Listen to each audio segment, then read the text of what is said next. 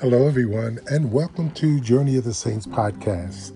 This is Garnett Purnell. I'm a lay pastoral minister with the Catholic Church and president of the St. Vincent de Paul Society at St. Cecilia's Parish in Columbus, Ohio.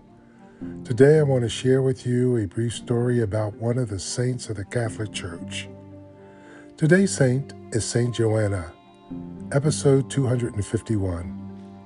Joanna was one of three people who discovered the empty tomb of Jesus Christ on the first Easter morning according to the Gospel of St. Luke, chapter 24, verse 10. The women were Mary of Magdala, Joanna, and Mary, the mother of James.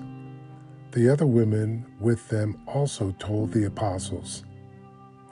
Now, St. Joanna was the wife of Chuza who was the steward of King Herod Antipas of Galilee.